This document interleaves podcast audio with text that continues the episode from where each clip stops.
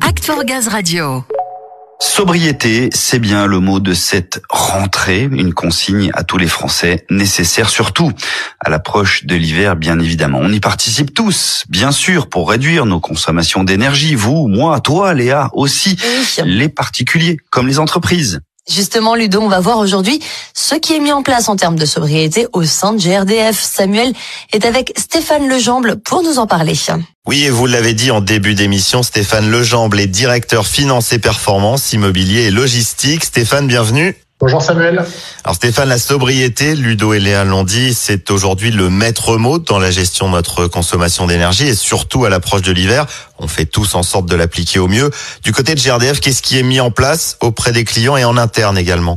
Alors déjà, avant de parler de la sobriété, je voudrais juste revenir sur les actions qu'on avait déjà entreprises pour faire face à l'urgence climatique. On s'est déjà engagé dans une réduction assez importante de nos consommations, environ 40% à l'horizon 2030, dans le cadre de notre politique euh, responsabilité sociétale et environnementale des entreprises, et ce, avec le lancement notamment de la démarche euh, des sites zéro impact pour tous nos sites immobiliers. Voilà. Cependant, face au devoir de maîtrise des consommations et pour sécuriser le passage de l'hiver, nous sommes mobilisés pour l'effort national de sobriété énergétique et nous avons décidé d'accélérer euh, certaines mesures de cette démarche site zéro impact. Nous travaillons sur trois axes principaux. Le premier, en accompagnement de nos clients sur la maîtrise de leurs demandes en énergie. On a envoyé un certain nombre de courriers à nos clients pour les aider à consommer moins. En parallèle, euh, on travaille sur la maîtrise de nos consommations, sur tous nos sites immobiliers, notamment via le plan de sobriété. Et enfin, des actions de sensibilisation auprès de nos salariés.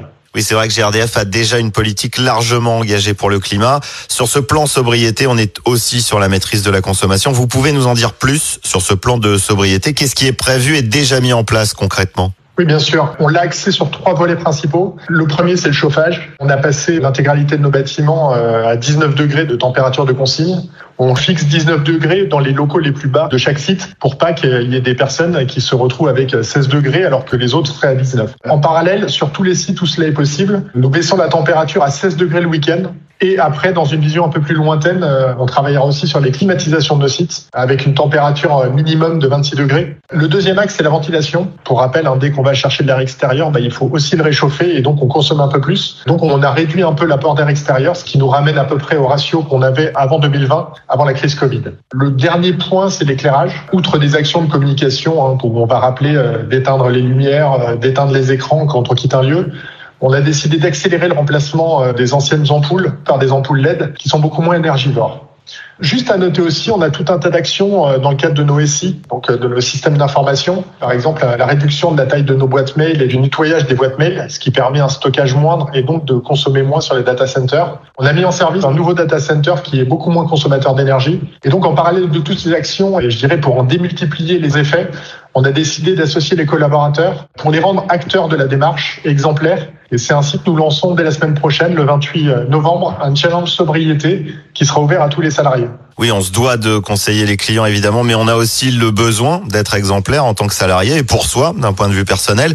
Donc en fait, vous avez prévu un challenge, euh, c'est ça, pour aborder la question, mais de manière ludique. Oui, tout à fait. Dès qu'on oblige à quelque chose, c'est beaucoup plus compliqué pour les gens de s'investir. Donc on a plutôt l'idée de lancer une dynamique positive sur la sobriété, plus ludique. On va encourager tous nos collaborateurs à réduire leur consommation au travail. J'en ai parlé hein, sur la communication autour de éteindre la lumière, éteindre les écrans, éviter les radiateurs d'appoint ou maintenir le thermostat au bon niveau pour garantir les 19 degrés. Malgré tout, il faut créer une dynamique autour de ça. Engager aussi les collaborateurs à avoir leur propre dynamique chez eux en créant des équipes qui vont s'affronter, on va dire, durant trois mois sur différentes thématiques, que ce soit la sobriété, le numérique responsable ou la mobilité. Et donc voilà, créer une émulation positive autour de tous ces thèmes, des défis en équipe et les meilleures équipes se verront récompensées. Voilà, en plus, ce sera l'occasion de faire une bonne action. On a décidé de reverser un euro à la Fédération des banques alimentaires pour chaque joueur inscrit sur l'application. Voilà, on compte sur une mobilisation de tous nos collaborateurs, notamment des managers, des équipes sur tous les sites. Ça nous paraît nécessaire pour que ce soit une belle réussite. Ah, le principe du challenge, ça marche bien, ça motive et ça fédère. Vous avez parlé des banques alimentaires, c'est ce week-end, je le rappelle, on sait historiquement que les collaborateurs répondent toujours présents chaque année pour épauler les gilets orange. Voilà une excellente raison de plus pour pouvoir compter sur nos gaziers dans ce challenge sobriété. Merci beaucoup Stéphane Lejamble et bon challenge. Merci à vous. Voilà, il suffit d'appliquer tous ces petits gestes au quotidien, tous ensemble, pour en faire des réflexes, finalement. En tout cas, hein, vous pouvez compter sur nous, Stéphane, pour en faire une réussite de ce challenge sobriété. Avec Léa, on va télécharger de ce pas l'application. Et oui, je l'ai déjà, elle s'appelle Énergique avec un C.